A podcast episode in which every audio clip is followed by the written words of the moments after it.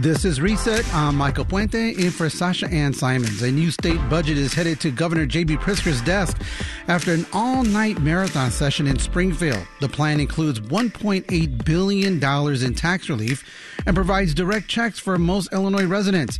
Lawmakers stayed up until 6 a.m. on Saturday to approve the final bill. Here's Governor Pritzker speaking at a press conference. Illinoisans will benefit from a billion dollars in tax relief at the pump in the supermarket checkout, and in their property tax bills. On top of that, we are expanding the earned income credit, sending direct checks to working families, and providing back to school tax relief for families and teachers. Joining us now to help break down the details is WBEZ state politics reporter Dave McKinney. Hey, Dave. Hey, Michael. Congratulations. Your White Sox had a good opening weekend. absolutely. Absolutely. And also joining us is Hannah Meisel, NPR Illinois government and politics editor. Great to have you on with us, Hannah. Thanks, Mike. Good to talk to you. All right. Well, Dave, maybe you could stick around for our White Sox segment later on in the show. So, well, Dave, um, the final day of the spring session went on for 20 hours. Uh, what was that like?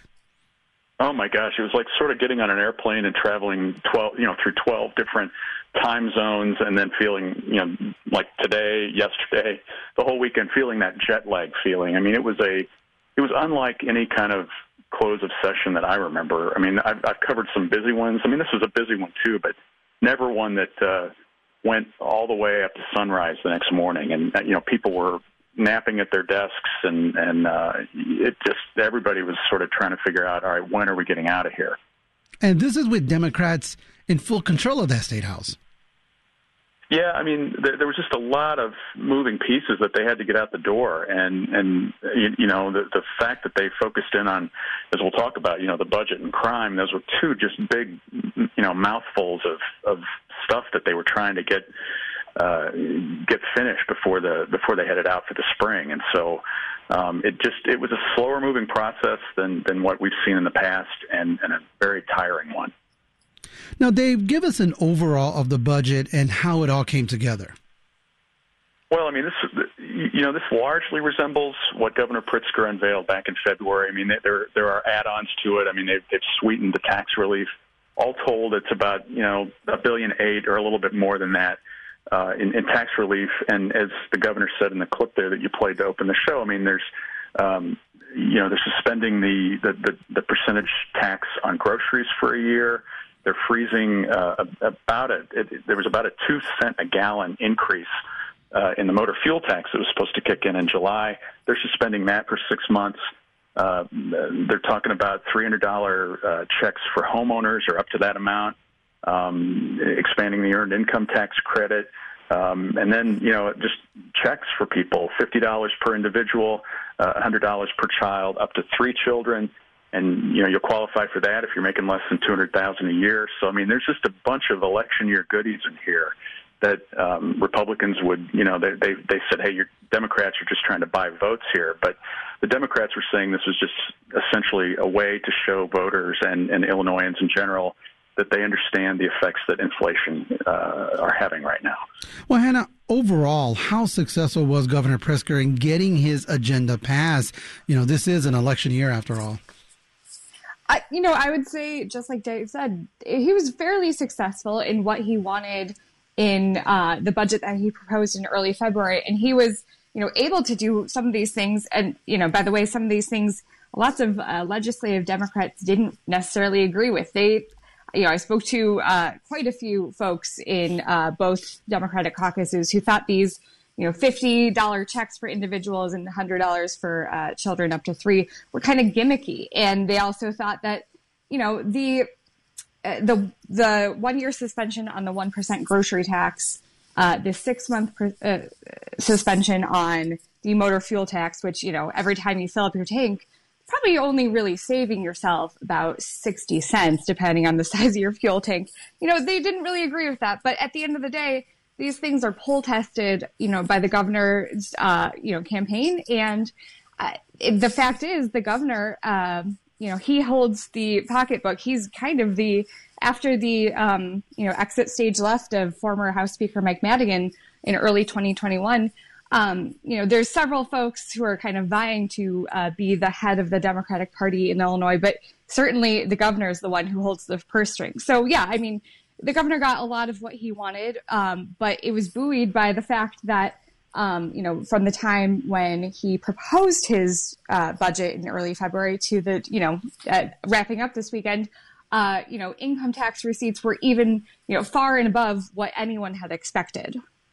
Right, right. Now, Dave, the budget calls for $1.8 billion in temporary tax relief. Now, you spoke a little bit about it a little bit earlier, but can you help break it down for us even further? Well, yeah. Again, I mean, I think uh, you know they, they they are zeroing in on on you know the, the the groceries, the gas, the things that that people are really feeling um, right now.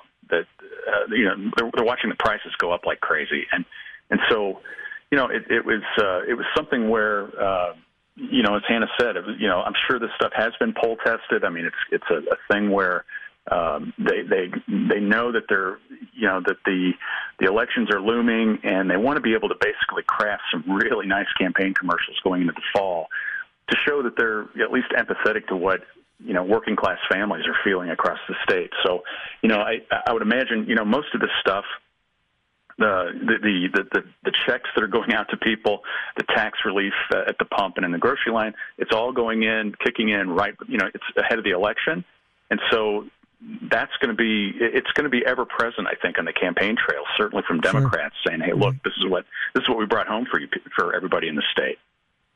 Now, Hannah, how much money is this plan expected to save taxpayers? Well, um, I mean, that's unclear. We still, it was a very unique budget process in that um, usually, you know, by the time uh, bills are out, there is at least some sort of framework that is uh, shared among members that, you know, eventually gets shared to, uh, you know, media that shows, you know, an impact. It basically, a, uh, you know, an analysis of where these things are going. Um, this budget process was, you know, unlike anything I've seen in about nine years from, uh, and like Dave said, probably like unlike anything he's seen. Um, but, you know, I think one thing that we do need to talk about, yes, there are some uh, things that are, you know, could be considered gimmicky in the, this tax relief. But one thing that is actually important and that will carry forward and have real impact in the coming years is the expansion of the uh, earned income tax credit in Illinois. It's a permanent expansion uh, both in the amount of uh, money that folks will get, but also in the uh, the folks who are actually eligible for the in- earned income tax credit. Um, we're expanding it to uh, 18 to 24 year olds, uh, a population that was previously ineligible, in addition to uh, senior citizens and folks who are not citizens but still file, you know, taxes. And so that's a huge amount of tax relief that will be um, you know, it, it, it, might not be as uh, sexy as in a campaign commercial, and certainly uh, there are folks who are, um, you know, against it for various reasons. But for the most part, this is something that actually is going to be helpful mm-hmm. in the coming years. Now, Hannah, Republicans said their their permanent tax relief plan would have saved residents two point two billion dollars a year. So, why are the Democrats opting for the temporary tax cuts? Well, it's like you know we were just saying these things. It, it is a, an election year, and it's an election year that is going to be tough for Democrats. You know, it, always in a mid midterm election is going to be tough for the uh, party whose uh, president is in the White House. Um, but you know, it's it's not just that; it's it's a lot of shifting political winds that are um, going to be um, difficult for Democrats to manage.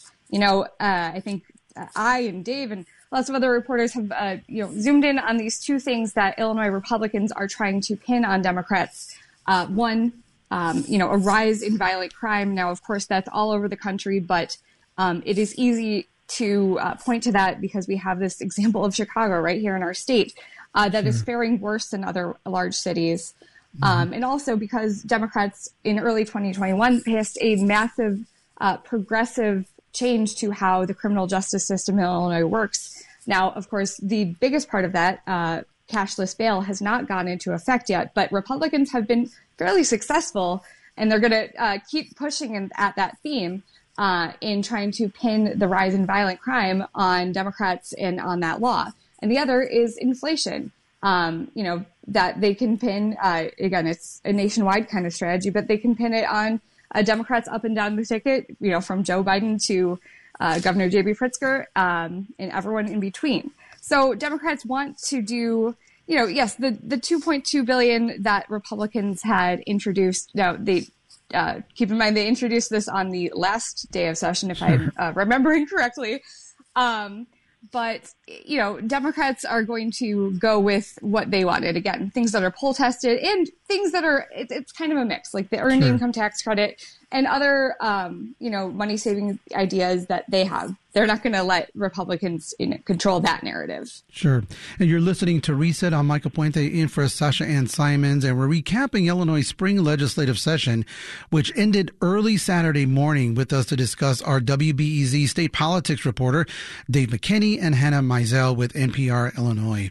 So, uh, Hannah was just talking about it, Dave. So, public safety is expected to be a top issue in this year's election, right?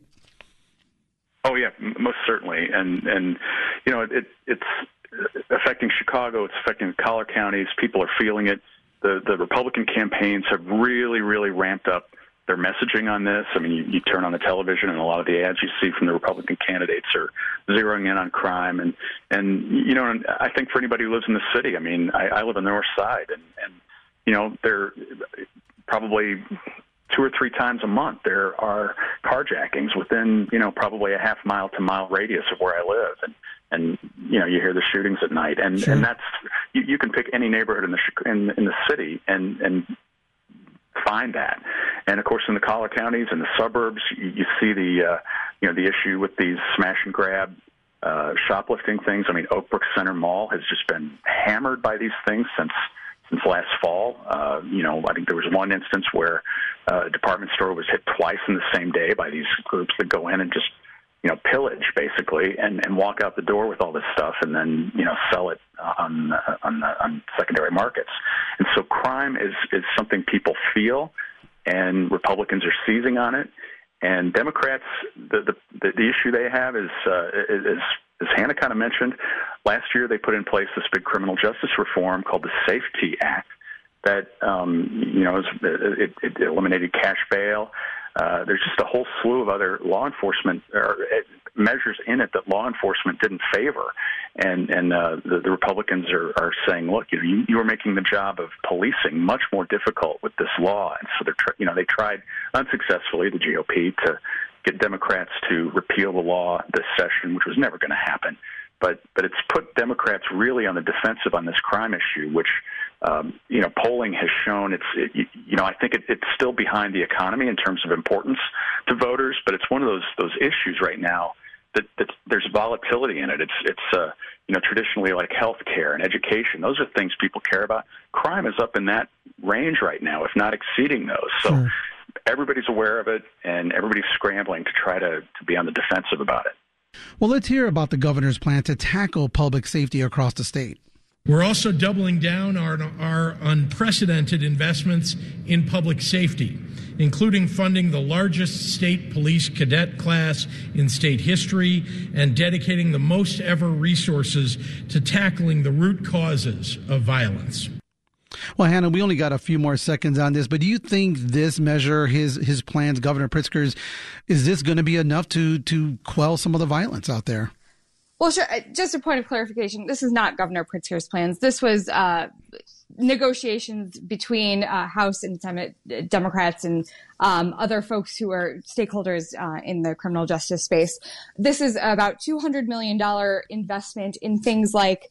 Um, you know, more money to police officers, expressway cameras and Cook and the Collars in 16 downstate can- uh, counties, more money for police body cameras, um, mental health uh, money for first responders. Um, you know, these are things that Democrats don't want to uh, in any way undermine that uh, Safety Act. Um, but they want to, you know, also acknowledge that people, you know, they don't feel feel safe in their homes, and no matter what, uh, you know, the root causes of that, you know, uh, uh, Republicans know that uh, perception becomes reality, and they are uh, hitting on that message. They are winning the messaging war, and they know it, and Democrats know it too. And so, um, you know, these are things that they therefore, um, you know, more immediate responses, and you know, but the thing is. T- tur- turning the message, turning the page on criminal justice, that's something that takes time. Sure. But uh, we live in a world where uh, where politics does now. not actually allow you that time. Exactly, you know? exactly. The one thing I wanted to really get to because obviously, Dave, you know, I I've covered Indiana politics for a while, and the, Indiana's always bragging about their their surplus budget of two billion. Well, Illinois just set aside a billion dollars in its rainy day fund. How significant, Dave, is that? Well, I mean, the the rainy day fund uh, that Illinois has had dates back, I think, to the Ryan administration. So, you know, almost a quarter century ago, and and never has it has it stood at what it will once uh, the governor enacts this budget at a billion dollars. So that gives, you know, the, the thought is that's going to give some cushion to the state moving forward if we we get into you know a recession or or some other thing like that. It's also one of those things that uh, you know among among you know that and and what they did for uh, for pensions here. You know, uh, the, the, this plan allots about $500 million more than what they were required to put into the state's pension systems. Those are things that really uh, that, that Wall Street is looking for, and there have already been signals from some of the bond rating agencies that that they view this as uh, these developments as a very very positive thing for Illinois. I mean, under under the previous governor, I mean, we were the state was uh, a, a notch above junk bond status, and and and slowly uh, under Pritzker, it's been you know creeping its way up from that that kind of infamous spot. And and there's the, the prospect of, of, of even you know higher upgrades. And what that means is it just makes you know borrowing for the state of Illinois cheaper, and and you know we're in a better position to be able to to manage things. And so that's something that Democrats hope that voters will tune in on. That you know in a state that is well known for its financial instability, this is a budget that at least looks like you know things are have quieted down and, and are much more stable. You know, Dave, just like a household budget, you have to pay your bills every month, but you also try to set aside a little bit. This setting aside of the rainy day fund, this should not impact the state's debts, right? They're still going to pay their debt. Oh, of course, yeah. I mean, you know, there's no question. I mean, the the, the bond payments, they those are those are are uh, pretty much at the top of the list, and they always have been. So, like, you know, there's not any issue with that the, the long-term pension liabilities of the state right now are at about 130 billion dollars, but those are long-term costs that um, you know that, that I don't know what's ever going to make that that go away. I mean, there's a plan that uh, the state has been on since the mid 90s to try to winnow that down by the by the mid part of this century, and they're still on the path toward doing that. But but yes, certainly uh, the, the the debt issue is uh, you know uh, you know it seems like it's pretty well under control, and in fact um, you know, they they uh, under under the previous governor. I mean, when we had the two-year budget impasse, the the amount of unpaid state bills, I think, exceeded. Well, it didn't exceed. It came close to 17 billion dollars. Vendors that were providing services to the state were waiting, you know, months and months and months to get paid. Well, that that backlog has pretty much been been done away with, and and so you know, there are just a number of things that that appear to um, you know, appear to show, like I said, more stability in the way finances operate in the state of Illinois. Now, Hannah, how were Democrats able to balance the budget during a pandemic? And where all this, where's all this revenue coming from? I mean, that is it's it's pretty mind-boggling to think back to um, you know the depths of the first few months of the pandemic um, as lawmakers were, you know, still figuring out, um, you know, what are we going to do? Um, ultimately, in 2020, lawmakers had a four-day uh, legislative session toward the end of May, um, and they plugged some of the holes uh, through a combination of federal borrowing, uh, which has been paid back already, by the way, and also um, you know, this federal uh, stimulus money that was supposed to go toward, you know, helping plug those holes in state budgets. You know, since then we've had more stimulus money, but the thing is, um, uh, it, and I, I, understand that it's hard to believe, and so uh, Republicans, excuse me, are leaning into voters' natural skepticism of a state that has, you know, for decades uh, been kind of the poster child of fiscal mismanagement. But here's the thing: is uh, Illinois used that, um, and also hasn't used all of the federal money, although uh, now uh, most of it is going to be spoken for in this budget. Used that federal stimulus money, particularly the the American Rescue uh, Act, it, to kind of you know build up infrastructure uh, to you know do vaccines and other things that would um, kind of bring Illinois back to a normal state. And so, uh, with that economic recovery comes a balloon in state uh, revenues, with ta- you know uh, taxes up at, because consumer spending is up because consumers are more confident because of that federal uh, revenue. So. You know, but Republicans are going to try, and they already have uh, been on this uh, messaging that you know the only reason Democrats are able to uh, quote unquote balance the budget is because of federal spending, uh, which is, you know, like I just said, only nominally true. But, you know, I, Republicans, you know, it's going to be a very tough sell. It's, I mean, this is not a perfect analogy, but I think we all know sure. someone who has, uh, you know, been with you know, had maybe a boyfriend who, uh, you know, says, "Oh, I'm going to change. I'm going to change. I'm going to change," and you know, maybe they finally do, and they, you know, get their life together but it's really hard then to uh, trust that person again. Um, you know, so even if the state is truly getting its fiscal house in order, you know, I can understand uh, voter skepticism, and I can absolutely understand Republican strategy to exploit that skepticism. Well, speaking of like an odd couple, and I keep, I hate to keep bringing up my Indiana connections, but you know, you're in Indiana and uh, you see how the Republicans dominate the state house down there with Democrats just can't really do much, then you cross the state line into this other dimension where the Democrats are in control. So here in Illinois, Hannah, how much did the GOP, how much influence did they have on this new state budget plan? You know, usually it is, uh, you know, Republicans are not going to have much, if at all, uh, influence on that plan. Um, you know, especially in the last few years since 2018 uh, Democrats in, I think, both chambers, uh, the House and Senate, have had supermajorities like they've never seen before. Uh, supermajorities that, um, you know, can also get unwieldy, but that's kind of another conversation. But, you know, what I've noticed in the last few months is that Democrats, they had a huge, huge 2021 in Illinois. You know, they muscled through things like redistricting, which is the most partisan thing that, you know, could happen every 10 years. Uh, this massive um, climate and energy plan, uh, some other progressive um, kinds of ideas. You know, in veto session, they also did away with Illinois' last remaining uh, abortion statute. But you know, since then, there's been kind of a quiet but you know noticeable kind of change in posture as we head into an election year, and uh, Republicans, because they have been successful, and it's like I said earlier, a nationwide strategy. They've been successful on messaging hammering uh, Democrats on the rise in violent crime and on inflation, things that you know voters care deeply about, and you know hits them you know viscerally and emotionally. Uh, you know, de- Democrats have been kind of forced into a defensive sort of posture, and so.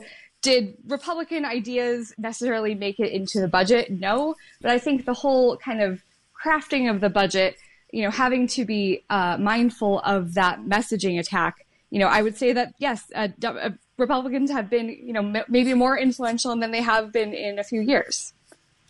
Now, Dave McKinney, uh, lawmakers approved major legislation affecting the nursing home industry. Can you tell us a little bit about that? Yeah, I mean, this is something that targets uh, Medicaid funded nursing homes across the state. I mean, for years, there have been issues about unsafe and unhealthy conditions in those places that have been kind of driven by the fact that, that if you're a staff person there, typically you're not getting paid very much. And then there, there often in a lot of these places there are staff shortages. And, and, you know, the pandemic has really kind of ravaged uh, these facilities across the state. And uh, on top of all of that, you have uh, a nursing home industry that, that, that carries a ton of clout in uh, Springfield. And so, you know, efforts to try to uh, clamp down on on what what they're doing always kind of hit a buzz saw. And so what this does, this is a leg- piece of legislation that. Um, you know, basically, for the first time, ties funding levels from the state to staffing, and and that that's you know they're perceiving this as, as a bit of a victory. So, uh, seven hundred million dollars in increased funding for uh, for nursing homes that, that deal with Medicaid patients.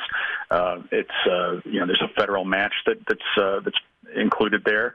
Um, there's uh, you know there, there's a, uh, a, a provision here that says that your funding levels are based on uh, you know on your staffing levels uh, and and uh, your commitment to paying workers more money. So so these things all around, I think the proponents of this are saying, look, we think we, we might move the needle a little bit in terms of quality care at some of these facilities for for uh, for low income folks, and and uh, that it might make a difference.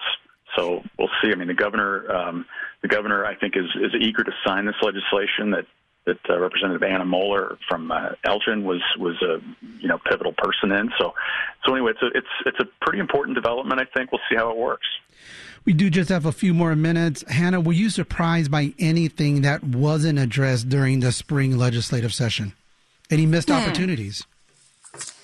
Um, you know, I would say because it was such an unusual session, we ended seven weeks earlier than we normally would. Uh, you know, that May 31st deadline. I wouldn't, no, I wouldn't say that I was necessarily surprised by anything that dropped off the radar. Um, you know, especially because, you know, folks were, it's, it's just been a very discombobulating session, to be honest. Um, and so, you know, I think there are some things that we will, uh, you know, realize in the coming days, like, oh, that didn't get completely done, huh? Interesting. Um, but for the most part, it's almost the opposite. I mean, my God, I, uh, I, I can't even uh, explain to you the depths of sleep deprivation I've had over the last week. But um, if anything, you know, just like every session, you're always kind of surprised by the things that did manage to get done, despite uh, lots of, um, you know, uh, maneuvering. But you know, I, I will say one thing. Um, there has been a push on um, this sort of penalty enhancement for uh, those who might uh, harm a uh, child, uh, an investigator from the Department of Children and Family Services. There have been two high profile cases, one within the last uh, few months. Um, of you know murders of these um, DCFS investigators, and the governor's office w- seemed was very on board with uh, this penalty enhancement, would would kind of treat them along the same lines as law enforcement. That did not get done. Um, you know, it was uh, up to the, you know, midnight of Friday, I think, um, or actually maybe even beyond, you know, folks, uh, we were prepared to uh, see that pass, even though, uh, you know, factions from the ACLU and others were very unhappy about it and said, you know, this had never even received a proper hearing. Um, but in the end, that did not uh, happen, uh, despite the governor's support. But I think you know there was enough uh, folks saying "do not do this" that you know that was shut down. Dave, any last thoughts about what may have been missed in this uh, budget this budget session? You know, I mean, I think that uh, there, there the fact that there wasn't you know major major ethics reform, I think is is interesting. I mean you know, here we're fresh off the uh, indictment of former House Speaker Michael Madigan uh, in early March, and um, usually, you know, you see whenever we have these big, uh, you know, corruption investigations that, that blow up into indictments like this. There's usually some kind of uh, follow up to that. I mean, they, they, the, the legislature did do some ethics stuff last year. The one thing they did this year that was actually kind of interesting that we haven't talked about much was the uh, uh, they they they imposed some uh, contribution caps in mm-hmm. judicial elections, mm-hmm. but that was also uh, you know that that one is kind of I think aimed at keeping uh, Ken Griffin, the hedge fund billionaire from Chicago, uh, contained and not uh, able to to go in and spend you know millions or tens of millions of dollars in Supreme Court races and other judicial elections. But but I think you could you know back on ethics you could say well you know there, there's still a lot more to be done on that front, especially as we're learning more and more about these allegations that sure, confront the House, sure. former House Speaker. Sure. Well, that WBEZ reporter Dave McKinney and NPR Illinois government and politics editor Hannah Meisel. Thank you both to you.